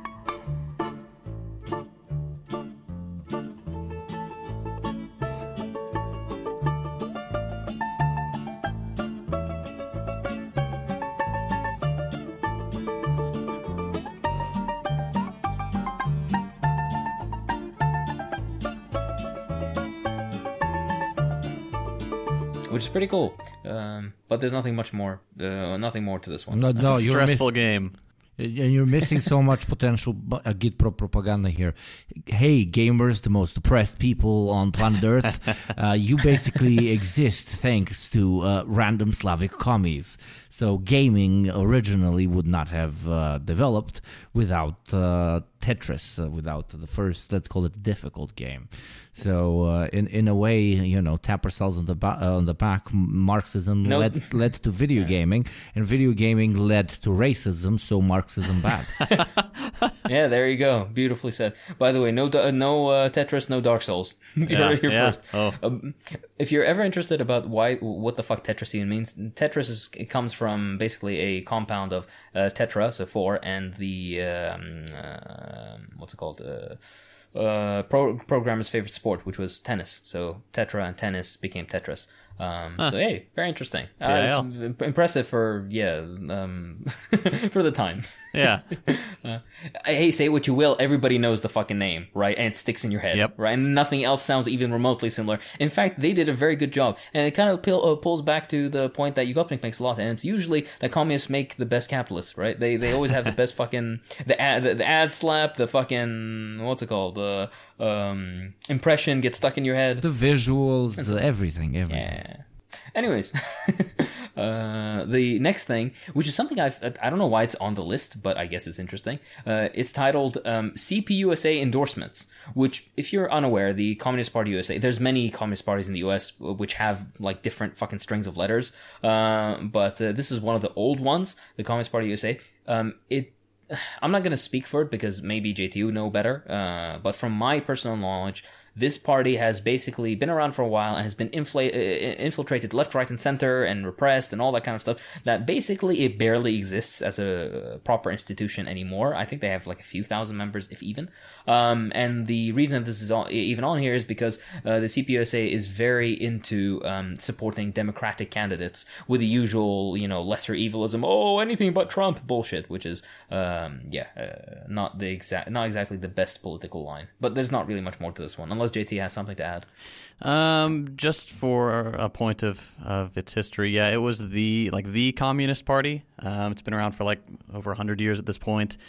I actually joined it fairly recently, and I've been working with the international department. They're doing a uh, their first. Well, no, I didn't mean to be shitting all over your organization. No, no, no, it's good. It's, like I'm because I didn't know much about it either. Um, and it's yeah, there's definitely a lot to be said about the the, liberalism of like. Uh, the national branch, as far as I'm aware, and there was that cringe post that uh, that somebody made, like um, oh, what was it? It was on Twitter about how oh, it's everything rides on defeating Trump, and and uh, from the you know official CPUSA account, I'm like eh, that's a bad look. Um, but in my experience, like the the Texas branch is is a or the two Texas branches I have experience with are are mm. quite radical. Um, so that's mm. optimistic, and there's a lot of internal discussion that I don't know at what liberty I am to, to speak on it, but mm.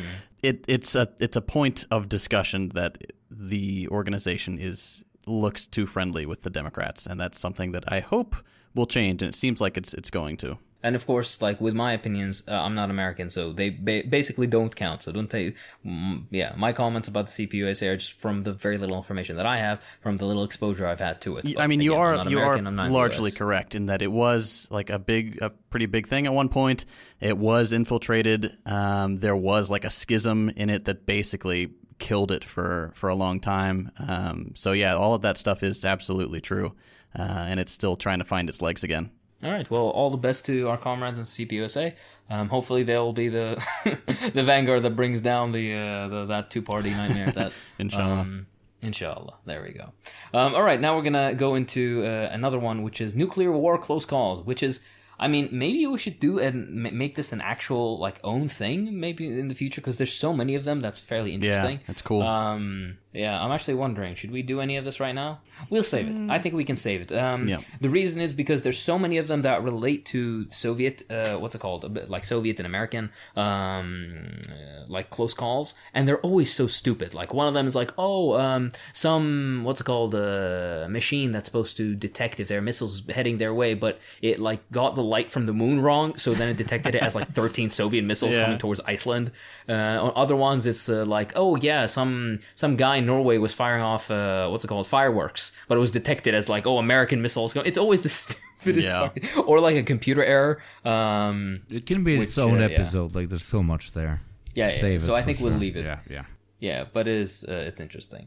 Uh, we're gonna go into tier three, and then we're just gonna like uh, blitz it because there's not that much that's very interesting here. Um, the first one is the Chomsky Foucault debate. I don't, I never learned how to pronounce his name because yet again, French is a waste of time.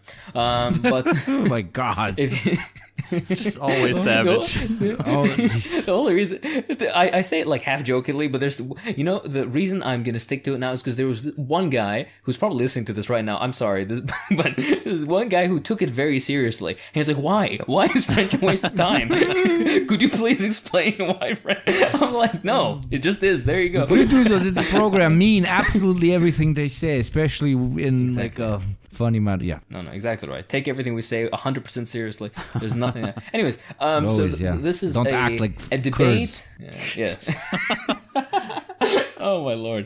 Um, exactly right. Uh, pulling back on the point. Anyways, um, the this debate is basically a big. Another new word I've learned from Americans: a nothing burger, which Oh, makes God, no yeah. fucking sense. Um, but yeah, uh, the this is nothing. Nothing fucking happened. It's two dudes who are hi- the most overrated fucking people to ever exist. Chomsky wrote one good, uh, two semi decent works. Uh, Foucault wrote basically nothing that's decent. Um, and the uh, what's it called? The entire uh, quote unquote debate was just basically both of them agreeing with each other. On, Yeah. in, in, on, but Yeah, I was reading about it. It was supposed to be about human nature, and I was reading their Yeah. the stuff that they said. I'm like, what are you guys talking about? Even like you're just, Hmm. it's like, yeah, I agree with that, and uh, and then they talked nothing about human nature, or almost nothing. Yeah. The point, I guess, the idea was, hey, um, is there because if there is some natural human, um, yeah, a human nature, then you can distill that somehow and then use it uh, or analysis of it to kind of see into what a post-revolutionary, you know, like post-capitalist uh, uh, civilization would look like and how people would l- relate to each other and you know like and it gets into like this Yeah. weird social criticism or just sociology um, which is f- kind of pointless because and they even admitted during the debates like there's, there's no point in doing this because we would never know until it happens. But yeah so it's just a bunch of uh, academics uh, who are not very connected to any sort of movement um, jerking each other off about ooh how fucking oh well, I've studied linguistics for 60 years and I'm also an asset of the US government. Uh, and the other guy is like yeah uh, well I haven't said a word about the Algerian crisis but hey I'm bald so um I, I'm sorry, but it's it's it had about as much substance as the Zizek Peterson debate. But the difference is that the Zizek Peterson debate was actually entertaining to watch because Zizek was just having fun and you know like just showing how stupid Peterson was. Um, Peterson yeah, is, is I'm wild. Have you guys seen the clip of Yeah. him? Uh, somebody made an edit. He was apparently talking about like a rat or something. Have you seen that? It's amazing. He's know, like, the thing is, it's just chopped up. He's like, here's a rat, and he sniffs. He, he, it- it- it's, a, it's just a rat, and then he goes like this. He's like this, and then he sniffs. I've seen. Cocaine. That's cocaine. There's so many, there's so many clips of him where it's either it's like him on a stupid podcast and he just he's like angrily crying. crying, for some reason, and it's like I what the fuck is wrong with He you? is going through it. Whatever it is, he's going through it.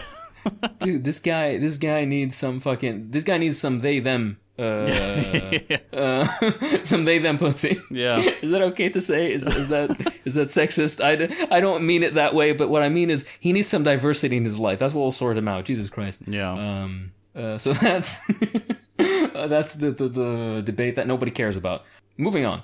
Uh, this is actually very interesting. I think maybe uh, JT can take this one since it's a very big episode in American history. It's called the Battle Battle of uh, Blair Mountain. Most Americans listening to us, you're uh, you're probably at least slightly lefty, so you've heard, maybe kind of heard this. But most Americans know dog shit about this. They don't know anything, Yeah. despite the fact that it was the single largest uh, labor dispute. Number one, single largest military action on American soil in which American the American military targeted American citizens. Uh, and what makes it even worse is many of these American citizens were former veterans themselves who were just trying to strike Yeah. for uh, what's it called for union membership. So please take it away, JT. Yeah, it's actually really interesting, and if if it could be made into like a TV show and done Yeah. well, that would be really cool to watch um, because it's a fascinating period. But yeah, it's um, the largest labor uprising in U.S. history, um, and it was it was massive. I mean, like thousands of people. Um, but a bunch of union miners were were upset with their conditions, and the management of the coal companies were intent on bringing in non-union labor to replace these uh, these union coal miners because it's less expensive, obviously. Um, TLDR: some people said no, uh, got shot, and like ten thousand union miners marched to this town um, where they were in a a pitched battle with the militia, and eventually the army came in and brought like literal bombers, and there were bombs dropped um, from these a handful of these planes, which were later used as evidence in a court case that um, got a lot of the the Union miners uh, acquitted of charges of treason. Um, which is it's a it's a really fascinating period. You don't really hear about these times when uh, the U.S. military uh, got involved in, in fighting their own citizens. Um, but a lot of the union coal miners, like Hakim said, were uh, veterans themselves, and they and they basically refused to fire on U.S. military service members. So that was pretty much the end of it. Once the once the military came in, they're like, "Yeah, we're not going to shoot these people." They uh, they put down their arms, hid them in the woods. Uh, archaeologists found them years later, and were used. Uh, they were used to reconstruct the course of the battle and where they came from and stuff. It's a really fascinating story. Like they mm. commandeered trains to get there quicker, and it's a period that is not really done justice in American. Mm. I wonder why history books. Yeah, yeah. I wonder why. So it's, it's same with anything else. Like we don't hear about the move bombings. We don't hear about the Black Panthers. We don't hear about stuff like that because it's inconvenient. It's it's not good history for, uh, for the ruling class. But this was, in all, it was a major victory for the um, management of coal companies because the the union miners lost and membership tanked for a long time. Um, but eventually, it did lead the way to um, rising union sentiment the uh, the New Deal um, and the, the the rise of some more well known unions like the Steelworkers Union uh, later. But at first, yeah, it was a major blow uh, for coal miners. And two interesting bits just before we move on. First one is um, that uh, amongst the bombs that were thrown on the prote- uh, the protesters, the miners, uh, there was also um, uh, unused ordnance from World War One, which yeah, included gas. Um, gas. which is uh, yay, very fun. Um, And the second thing is one of the main organizers, or actually basically all the main organizers of this, were accused of fucking treason because they wanted to be unionized. Yeah. Right? They didn't want, they just, yeah, anyways, they were acquitted later on because of the overwhelming evidence, right? Um, many of them were not. Some of the leaders were, but many of them got, yeah. got jail time. Oh, yeah, yeah, of course, of course, yeah, yeah. Um, but the main people, because, you know, they're kind of the face of it. Yeah. yeah. But that's very interesting to, to, to, to note. Very interesting episode of history, uh, just like uh, JT said. All right, moving on. Uh, the next one is uh, titled um, "German Empire Helped Lenin Get Back to Russia," which is again a very very well known about episode of history. Uh, I'm just gonna give the quick TLDR of it. Um, basically, uh, after the uh, what's it called February Revolution, the provisional government was like, "Hey, yeah, all exiles, you can come back to Russia." And Lenin was, uh, you know, he needed he needed his fix. he, really wanted to go back to to to Russia. He's been gone for many many years, um, and the um, they were they want to find a way of getting back, but it was still you know World War One, uh, and it was basically uh, there's no way of legally going through, but um, there was an illegal way, which kind of uh, meant um, that uh, Lenin would get on basically a sail train with uh, two German officers uh, in Zurich, so in Switzerland, and it will cut entirely through the what's it called um, the the German heartland, and then go up by ferry into Sweden, all the way up through Sweden, and then down through Finland into um, St. Petersburg afterwards, Petrograd. Um, and that's the the journey he took. And it's very the the instances of um, uh, or like the events on the train are very interesting. Some of them have been dramatized. There are several Soviet films on it. Uh, there's a very good, actually, uh, mixed like American, German, Russian, uh, British uh, production, uh, which is titled Lenin the Train, um, which is very, very good. I really like it. Um, it has one stupid thing, which it kind of plays on the nonsense, which is completely unsubstantiated, that Lenin had an affair with. Um, Armand, which was uh, one of the his fellow revolutionaries. It's completely uh, uh, what's called without basis. Um, but otherwise, it's a good movie, and it has like other parallel interesting stories. Um, uh, also, by the way, the, the train wasn't actually sealed. They stopped in Frankfurt, and uh, a bunch of uh, the people on the train, some of the Russian radicals, got off. Uh, these Bolsheviks, they got off, and most of them could speak uh, German as well, uh, Lenin included. And they started talking to the workers in Germany because these people out. couldn't fucking yeah. They're like they couldn't just start. They couldn't just keep a, a, a cap on it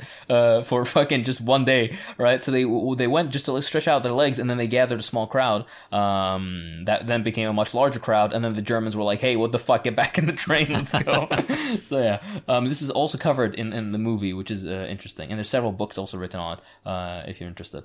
Uh, but yeah, uh, it's a much bigger um, episode of, of what's it called of uh, history, and we can you know talk about it forever. But this is just a quick rundown. Yeah, and it's uh, it's still very relevant today in Central, Eastern, and Southern Europe because it's constantly used by reactionaries as an argument that uh, the Bolshevik Revolution was innately a way to destabilize uh, the Russian Empire because it was sent by the now struggling Germans uh, during World War One to uh, destabilize their uh, their foe. Obviously, very unsubstantiated, but I wanted to mention that it's it's extremely relevant today, and you, it's a talking point that maybe I hear 50% of the time whenever I even bring up the, the concept of communism in this part of the world. It's a big thing. So yeah, that's uh, uh, very interesting, but also just like um, Yugopnik said, a lot of reactions use it for stupid shit, and all their opinions are unfounded. But yeah, that's a conversation for another day. The next entry on this is uh, Rage Against the Machine, which I don't think I'll even dignify with an answer. I think everybody knows what they are. They're a band that has some music that I guess is okay. I never really liked their music. um, sorry to say. Some of it has like some radical messages. They have a reading list that I checked out, uh, which has some decent works on it. So uh, they, I think they are genuinely radical. Um, but uh, yeah, um, I have nothing to add unless you guys do. No, they're just like they're one of those bands that uh, conservatives will find out are political every Mm. once in a while and just get super upset. Like, why'd you make it political? It's like, guys, they've been political their entire Look at their existence. fucking name, bro. Like, what Yeah. the fuck are you talking about? No, no, they thought they, they thought they were libertarian guys. not not the good kind of libertarian, but Yeah, the next entry is Orwell's Homage to Catalonia, which is a very thor- it's a thoroughly mediocre work by a I hate to tell you that that word is homage and it is French. okay, I don't care. Uh, again, like what, what way did I make say? your eggs J- or some JT, please. JT, please. What is the, say the sentence? I like. French is a waste of time. There you go. Thank you. How would you like your eggs? I would like them homage. That's what homage sounds. like. exactly. Yeah. No. Exactly right. You're thinking Anyways, yeah. omelette du fromage. I suck my There we go. dick. I know. I, fucking, I saw it coming from a mile away, and I still let this motherfucker go there. Anyways, Orwell was a cop, a snitch, racist, a rapist, and just a generally piece of fucking shit. So you don't d- even dignify uh, your mouth by uttering his shitty fucking name. um, yeah, he's a he's a he's a He's in- everyone's in, in father.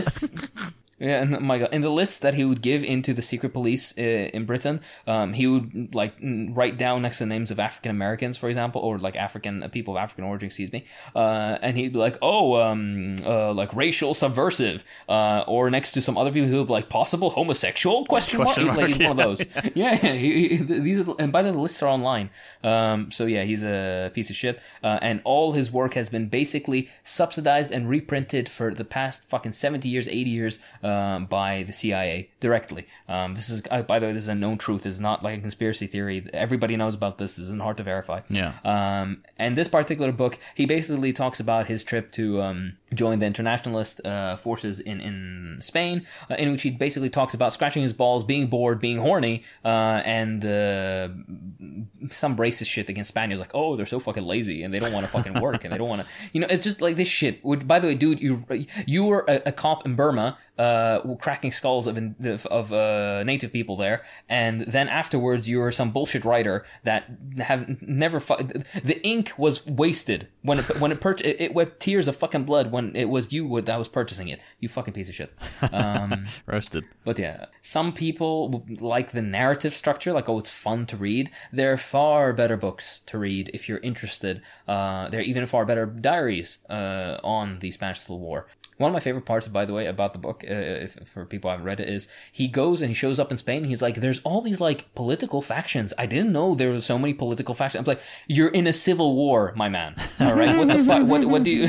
oh no, it's gonna be the reds and the whites. Like, no, I, I will not dignify it with any more of an answer. do you guys have anything to add? No. Well said. Then the last two ones, I think, are these the last two ones? Okay. Oh shit. There's oh fuck me. All right. There's there's a lot more than I expected. fuck me. Yeah, you can just, just pick like uh, the three you like the most. Okay. Uh, MLK was a socialist. I'm not gonna talk about it. It's we already know. MLK was a socialist. He made a bunch of stuff. It- one of the last things he was gonna do is the march of basically poor people and a mixed uh, uh, racial thing. So it wasn't only blacks, but blacks and whites and whatnot. Um, so yeah, everybody knows about this. Is nothing. Uh, what's it called? Uh, controversial. The next thing is something called uh, Britney Spears socialism, which is two things. Um, number one, it is a post that she made on her Instagram, I think in 2020 or something Yeah. uh, in which she basically said, "Oh, during this time of isolation, it's a big uh, like paragraph, and one of the parts of it says, "Oh, we will need to feed each other, redistribute wealth, strike. Uh, we'll understand our importance in places we must stay. Community moves beyond walls. We can uh, like you know do this together, blah blah." And it's something that she basically reposted, uh, and it you know the the part of like we'll redistribute wealth and strike and blah blah. That sounds kind of vaguely lefty, so people just kind of ran with Britney Spears socialism, kind of tongue in cheek. Comrade There's Britney. even people. Fuck yeah, Exactly, Comrade Britney. people- That's perfect, it's perfect for us. People think their favorite Yeah. pop stars. Yeah. Also, like Britney and Pamela Anderson being uh, secret communists Oh, is yeah. the greatest thing that has happened to American socialism in the last fifty fucking years.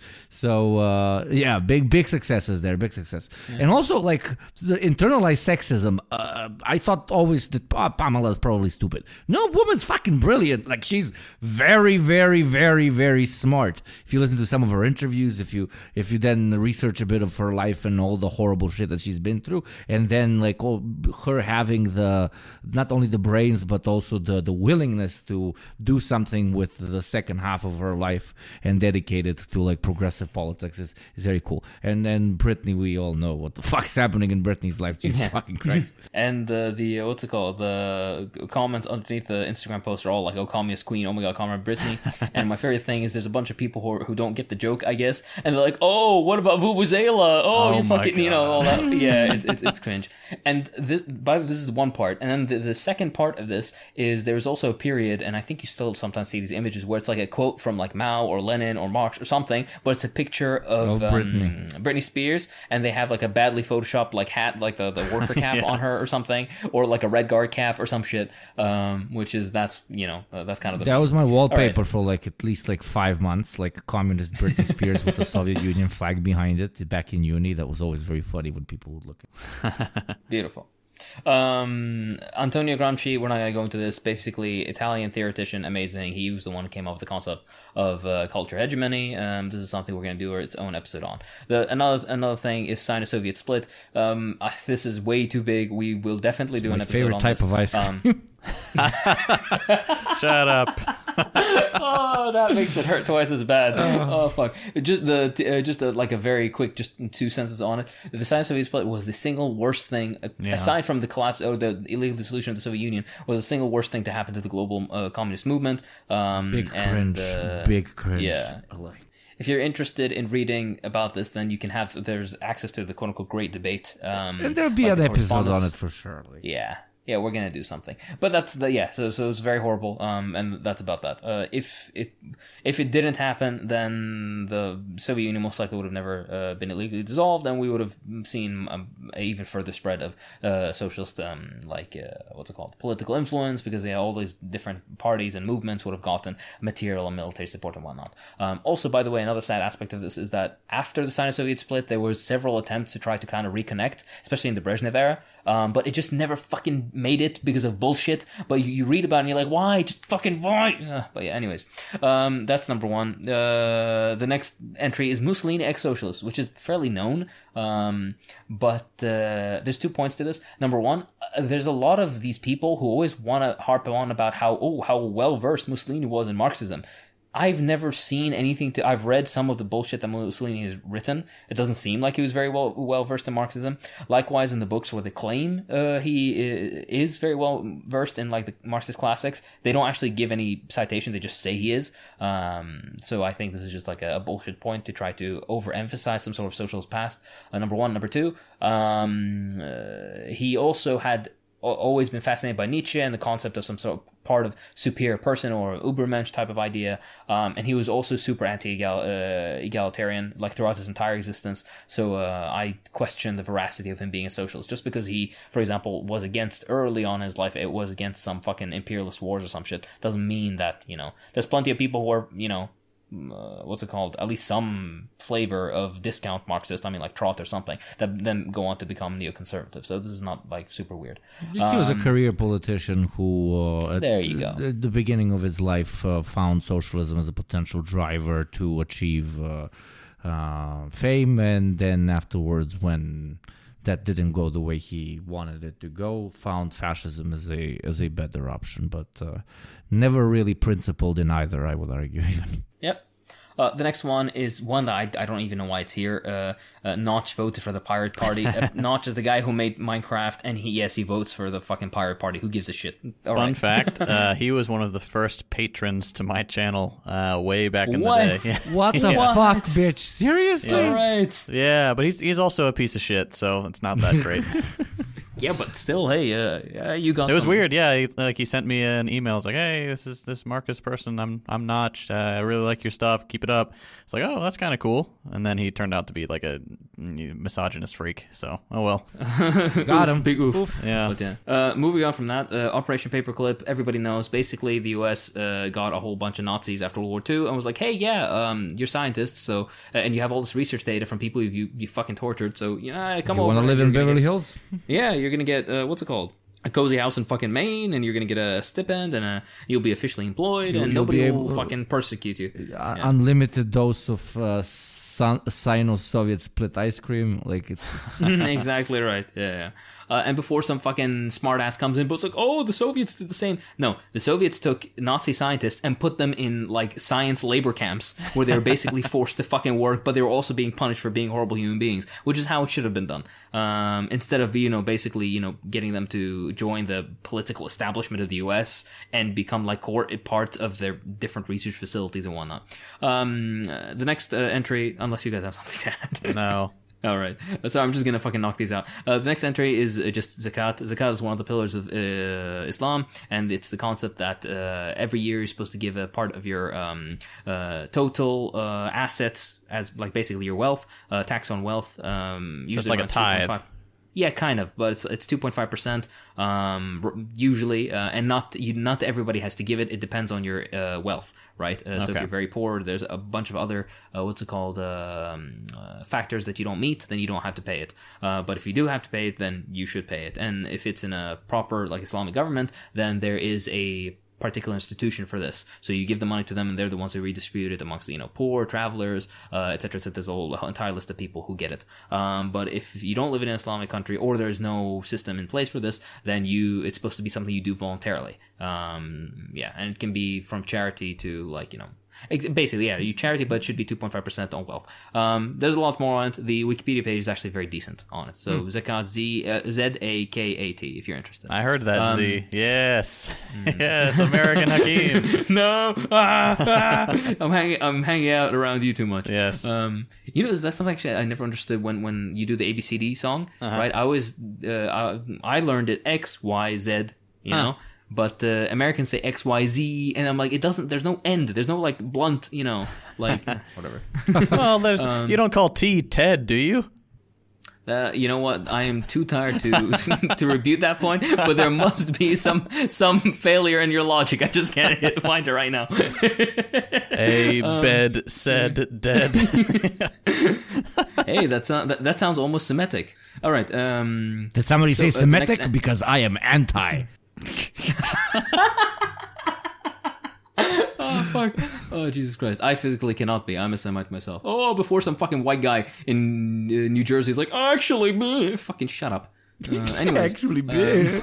A common quote No, by first people in New Jersey. Oh, yeah, beer. No, no. because like, you always have the, the, the. You have these fucking stupid people who try to pretend like you know it's like a guy with purely European ancestry who will come to be and be like, "You're being anti-Semitic against me," despite the fact that I'm critiquing Zionism, not being Jewish. Um, and yeah, it's just. just I bullshit, know, right? I know, who- I know, yeah, yeah. baby.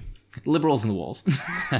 um, next entry is uh, a book of Acts Communism, which very interestingly, by the way, when you look this up on Google, the person who has this like um, saved is Grover Furr. Like his page comes up, which is very funny to me. I don't know why, um, but uh, basically it's Acts two to four and five in the New Testament, which kind of basically talks about believers having everything in common and then selling all their property and basically like some kind of uh, uh, semi-communal, quote unquote, communistic way of uh, of living. Um, it is kind of interpreted out of context slash not interpreted correctly. If you're gonna you know be very strict about the the, the reading, um, especially when you compare the Greek to the English translation, etc., etc. There's a whole thing about it. Um, so. Um, but it's pretty cool, so check it out, I guess. And it's a good Uh, way to about- open up a conversation about it with your evangelical parents because they don't know the difference Yeah. between the Greek and the English. Yeah, So, uh, exactly, Exactly. right. Yeah. Yeah, but it, it is it is definitely uh, another tool in the in the in the belt.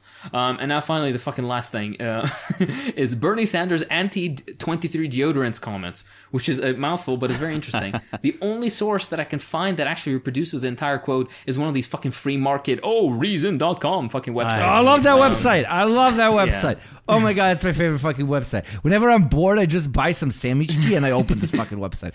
Dude, thi- this is like Netflix on steroids. They come up with the Yeah. greatest fucking lines ever, ever.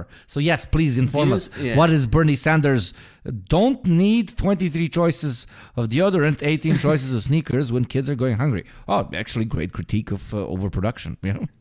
Look, actually, yeah, yeah, I'll get into it. It's actually he makes a good point. But two things. Number one, I've always noticed this when they use pictures of Bernie, they want to use the most. I hate to use this word, but quote unquote most Jewy quote unquote picture of him, which is so fucking like. We want to talk about being anti-Semitic. This is anti-Semitic. I've never understood. Like the guy clearly, like he's an old man, so he doesn't know. You know, he doesn't know his angles. I don't think, right? So, but uh, the but my my favorite thing is that they use the the worst possible picture of him and then they put it twice. They have one which is like low res and blown out, and then one which is very small in the corner. I don't know why, um, but yeah, it's uh, again it always feels very racist that they do it, uh, which is probably intentional. Most of these people are uh, generally anti-Semitic. Uh, they You say see, that it he works on Hakim. He's like, man, this guy looks too much like a fucking Jew. no, I'm saying that's their usage. I know. By the way, I've used. I, I, I, I've joke. seen you. you, you yep. You've seen the old 4chan meme where Of it's uh, again, a very course, racist course. depiction Yeah, yeah, of yeah. a of a Jewish man with his hands together, and they've I've seen the same picture, this image of of Bernie, but they kind of edited it over. Yeah. and this was Yeah, a thing yeah, that you'd seen like thing. 2015 or something. Yeah. Which is that's why I, I meant. But anyways, yeah, liberals in the walls aside, uh, this author is like, oh, uh, Bernie Sanders represents everything wrong with the populist redistributionist left, channeling his inner Hugo Chavez. He said, and now I'm quoting Bernie, "You can't just continue growth for the sake of growth in a world in which we are struggling with climate change and all kinds of environmental problems. You don't necessarily need a choice of 23 underarm spray deodorants or of 18 different pairs of sneakers when children are hungry in this country. I don't think the media appreciates the kind of stress that ordinary Americans are working on, which is fundamentally a very good critique. It's like, yeah, Yeah. it can be deepened, obviously, but he was giving this off the cuff in like a interview, and he's like 300 years old, so it's very well done to him. And my favorite part, my my my, my uh, favorite part about all of this. What's it called? Uh, the, the the entire fucking article is him being like, "Oh, but what about Vuvuzela?" and I'm like, "Oh my god, you fucking people have one argument. You fucking have one." Uh, uh, it's oh, and by the way, by the way, man. It's reason.com. yeah. No, no, no. By the way, he's like, oh, Sanders expected to have a big symbolic campaign event in Burlington uh, with Ben and Jerry's, the Vermont ice cream company owned by socialists, handing out free ice cream. Let's hope they've limited it to one choice in order to supply Vermont's hungry children too, or something. I'm like, you fucking people. That is literally not what he's saying. You fucking monkeys, man. Yeah. Oh god. Yeah. And also, by the way, they complain. It's like, oh, tiny homes in Las Vegas uh, were demolished over code violations. And I was like, oh, why? Why can't you demolish these? You know, I'm, I'm, I'm, I'm done. I'm done. The fucking libertarians, American libertarians, make me uh, stop believing that human beings are intelligent species. Same. Yeah. They're, they're arguably more cringe than even fascists, man. It's it's it's Yeah, it's genuinely, fucking yeah, genuinely. wild. Like, Well, their debates always like- devolve into "I have the right to sell my child." God damn it! God damn it! oh my god, the only right they have is Don't make me believe it. Oh fuck. And with that said, um, this has been a very long and messy episode. I'm so I'm so sorry to JT for having to edit Yeah, this, and I'm sorry as well to our to our audience, uh, which which had to put up with this. Please let us know that that, that this was fun and worth it. Uh, We'll do the more harsher big- tears next time. Yeah, yeah. yeah, yeah, we, we can do that, and uh, we promise it will be slightly, just ever so slightly, like two percent more organized. but yeah, Will Um, depend not on every Hakim. episode can. Yeah, not every episode can be a Yemen episode. I'm sorry. Um, a very big thank you to all the patrons uh, who gave us feedback on the two past episodes uh, and who continue to help us with, um, you know, just everything that we do. Of course, without them, we wouldn't be able to do this. Um, so big thank you to all of you. We love you eternally. So big smooches. Mwah. yeah. JT, come on. I said moi. Oh, there we go. See, I just want you to give them an extra because they, they, they crave your attention. They yearn for it. Anyways, with that being said, this has been the Deprogram. I'm Hakim. I'm JT. And I'm Yugopnik. Uh, eat your uh, Sino-Soviet ice cream.